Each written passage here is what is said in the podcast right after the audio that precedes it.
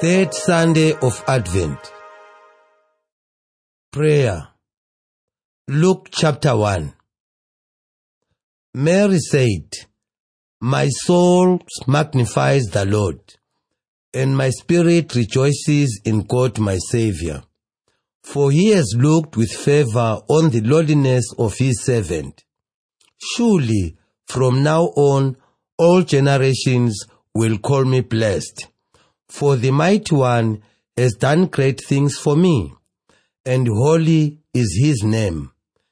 His mercy is for all those who fear him from generation to generation. He has filled the hungry with good things and sent the rich away empty. He has helped his servant Israel in remembrance of his mercy. Reading the Word. First reading Isaiah chapter 61. The Spirit of the Lord is upon me, because the Lord has anointed me. He has sent me to bring good news to the oppressed, to bind up the brokenhearted, to proclaim liberty to the captives, and release to the prisoners, to proclaim the year of the Lord's favor and the day of vengeance of our God. To comfort all who mourn, I will greatly rejoice in the Lord. My whole being shall exult in my God. For he has clothed me with the garments of salvation. He has covered me with the robe of righteousness. As a bridegroom decks himself with the garland, and as the bride adorns herself with her jewels. For as the earth brings forth its shoots, and as the garden causes what is sown in it to spring up, so the Lord God will cause righteousness and praise to spring up before all nations. Second reading. 1 Thessalonians chapter 5. Rejoice always. Pray without ceasing. Give thanks in all circumstances, for this is the will of God in Christ Jesus for you. Do not quench the spirit. Do not despise the words of prophets, but test everything. Hold fast to what is good. Abstain from every form of evil. May the God of peace himself sanctify you entirely. And may your spirit and soul and body be kept sound and blameless at the coming of our Lord Jesus Christ. The one who calls you is faithful, and he will do this. Gospel. John chapter 1. There was a man sent from God. His name was John. He came as a witness to testify to the light, so that all might believe through him. He himself was not the light, but he came to testify to the light. This is the testimony given by John when the Jews sent priests and Levites from Jerusalem to ask him, Who are you? He confessed and did not deny it, but confessed, I am not the Messiah. And they asked him, What then? Are you Elijah? He said, I am not. Are you the prophet? Then he answered, No. Then they said to him, Who are you? Let us have an answer for those who sent us. What do you say about yourself? He said, I am the voice of one crying out in the wilderness, Make straight the way of the Lord, as the prophet Isaiah said. Now they had sent from the Pharisees. They asked him, Why then are you baptizing if you are neither the Messiah, nor Elijah, nor the prophet? John answered them, I baptize with water. Among you stands one whom you do not know, the one who is coming after me. I am not worthy to untie the thong of his sandal. This took place in Bethlehem, across the Jordan, where John was baptizing. Hearing the Word. Testimony to grace. Preparation for the Lord's coming was the theme of the first two Sundays of Advent. The third Sunday of Advent reflects on the appropriate response to the Lord's promises. A Christian who confidently trusts in them and gives testimony to God's grace, both experienced and anticipated experiences the Lord's presence in a powerful and transforming way. This experience finds its expression in superabundant joy. In the first reading, Isaiah presents his credentials for the prophetic ministry. He reports the anointing with God's Spirit he experienced. The Spirit enabled him to carry out his mission and made him like the servant of the Lord, who also received the Spirit in order to rescue God's suffering people from injustice and persecution. The prophet is well and fully aware of his call to bring good news to those on the margins and to proclaim the year of the Lord's favor, which means to declare God's closeness to those who mourn in Zion. The God of Israel desires to restore his people and sends his prophet to make this known. The same words, some centuries later, will be adopted by Jesus himself in the synagogue of Nazareth to describe his own salvific mission in the world. In the second part of the reading, the prophet rejoices and exalts as he celebrates God's salvation. He is so confident as to present it as something that has already occurred in such words as, He has clothed me with the garments of salvation. He has covered me with the robe of righteousness. The robe of righteousness refers to God's gratuitous gift to him and the great dignity resulting from it.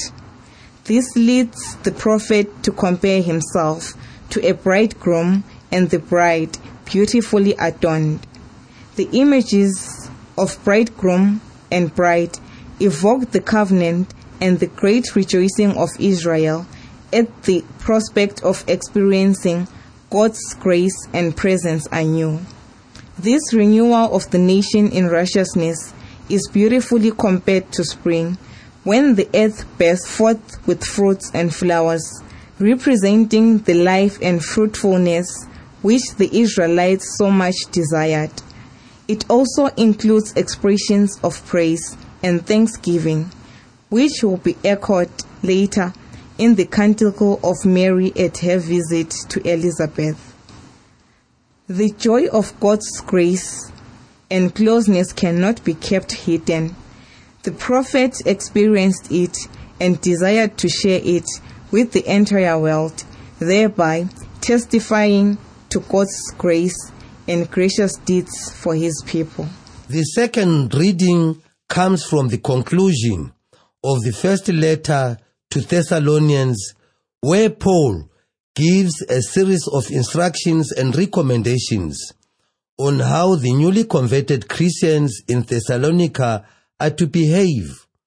The passage we read today focuses on the prayer life of the community. The apostle instructs the members using short imperative statements to rejoice, praise, and give thanks.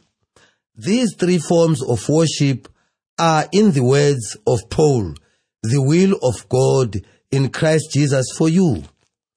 We must take into account the fact that the community in Thessalonica was very new and the believers experienced great difficulties when they became Christians, including rejection and harassment by their neighbors. Paul himself had to flee the city because of violent opposition to his teaching and threats against his life. He left the Christians behind to face the difficult circumstances without his presence and, like a good father, was very concerned about them. In his exhortation, Paul emphasizes the need for consistency using such word as always without ceasing, and in all circumstances. He also speaks of the quenching of the spirit. He knows that the difficult life circumstances of the community might affect them to the point of disrupting their life of prayer and hindering the work of the Holy Spirit in their midst. Yet the apostle encourages them to remain faithful to the prayer of rejoicing, thanksgiving, and praise despite the unfavorable situation. He wants them to understand that difficult conditions must not dominate their life and cause them to lose the hope and of salvation.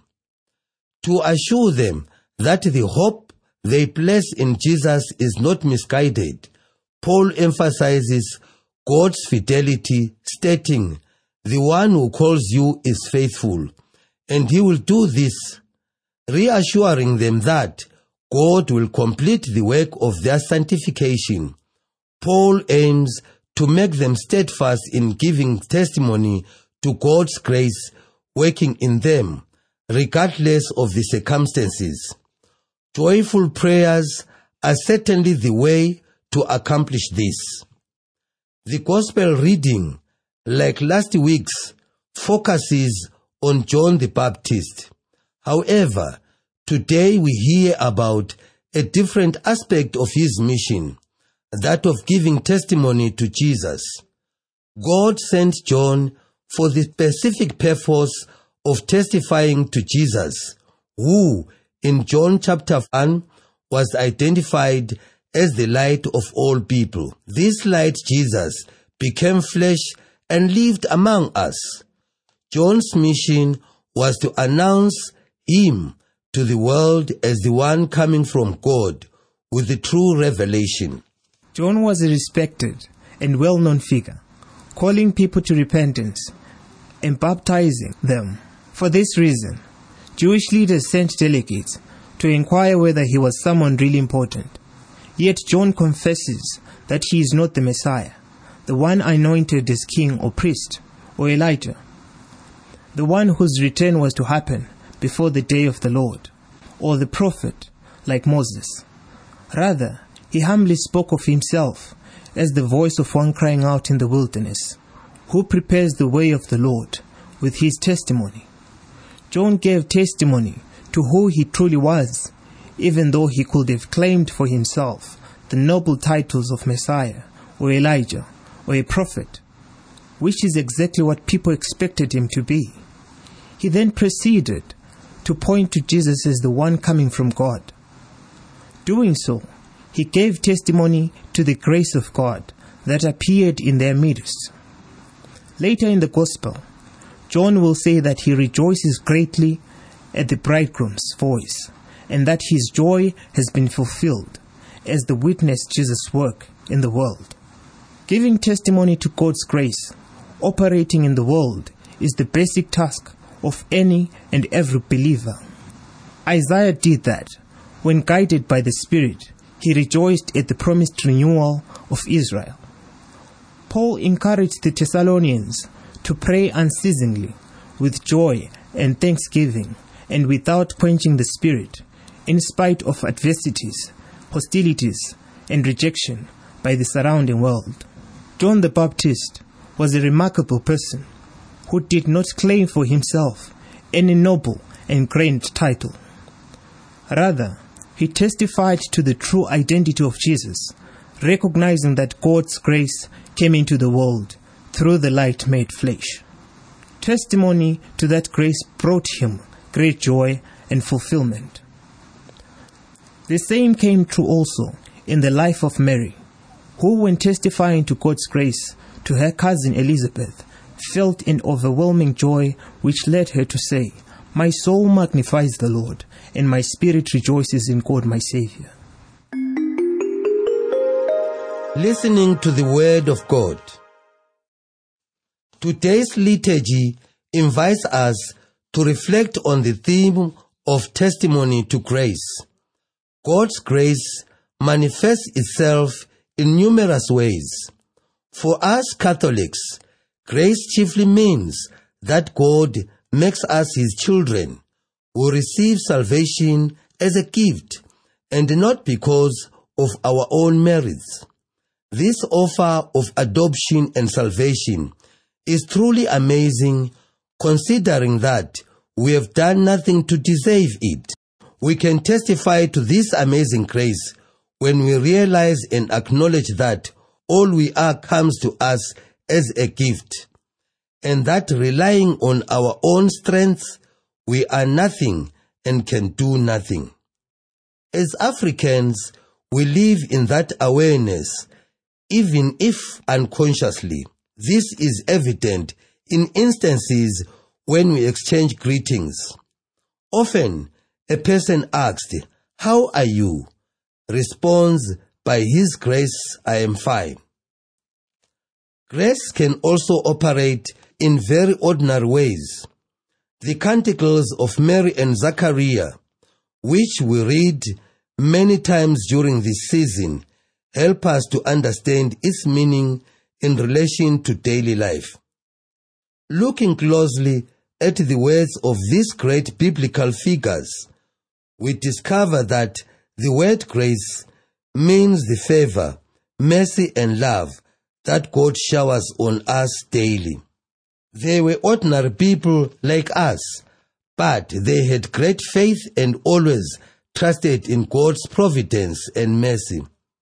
Then, one ordinary day, they experienced God's grace in unexpected and overwhelming ways.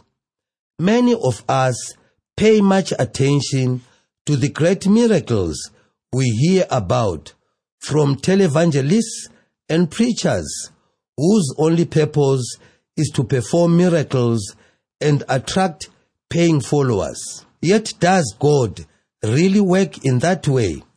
The scriptures show us that God works mainly and through the ordinary situations of our daily life, lifting and uplifting us in the seemingly unimportant details of our lives. We can bear testimony to God's grace working in our lives if we reflect on each and every moment of our lives and make the effort to see God's grace and love in them. How often do we recognize that getting up in the morning, having a meal, or being able to work are all God's grace? The grace of God also works in nature, in the sunrise and the rain. Do we perceive these as reflections of God's grace? This list of ordinary reflections of grace goes on and on. John the Baptist testified to Jesus as the light of the world. He saw this grace incarnated and shared his joy with others. As we draw closer to the celebration of Christmas and prepare our hearts to welcome Jesus and to receive grace after grace. We ought to imitate him in radiating the light and grace that we ourselves have received. By giving testimony to grace, we will be able to uplift others and console the brokenhearted. All too often, we focus on what we do not have, which depresses us and prevents us from being joyful and generous. Let us resolve, as we approach the season of blessing, to be generous in sharing our joy that flows from faith in the one who has been so gracious as to share his life with us. Doing so, we will follow St. Paul's call to rejoice always, pray constantly, and give thanks in all circumstances and like John the Baptist, become witness to God's grace. If we allow the grace to shine through us by sharing it, we will also become the light of the world. Happiness is like a field you can harvest in every season. Action Self examination. Do I recognize God's grace parading in my life? What are the daily graces that I take for granted and overlook? What is my focus when praying to God and talking to others? Do I focus on the negative experiences in my life or do I see the positive and beautiful experiences in it? Response to God. In the course of this week, I resolve to pay attention to the daily graces coming in the different forms and events and thank God for them. Response to your word. This week, I will express my gratitude for the goodness of the Lord by blessing someone in need in my community, by sharing my food, clothes, or something else that I value. As a group, we will create a forum where each member will freely share what the Lord has done to him or her and conclude the gathering with the common prayer of thanksgiving.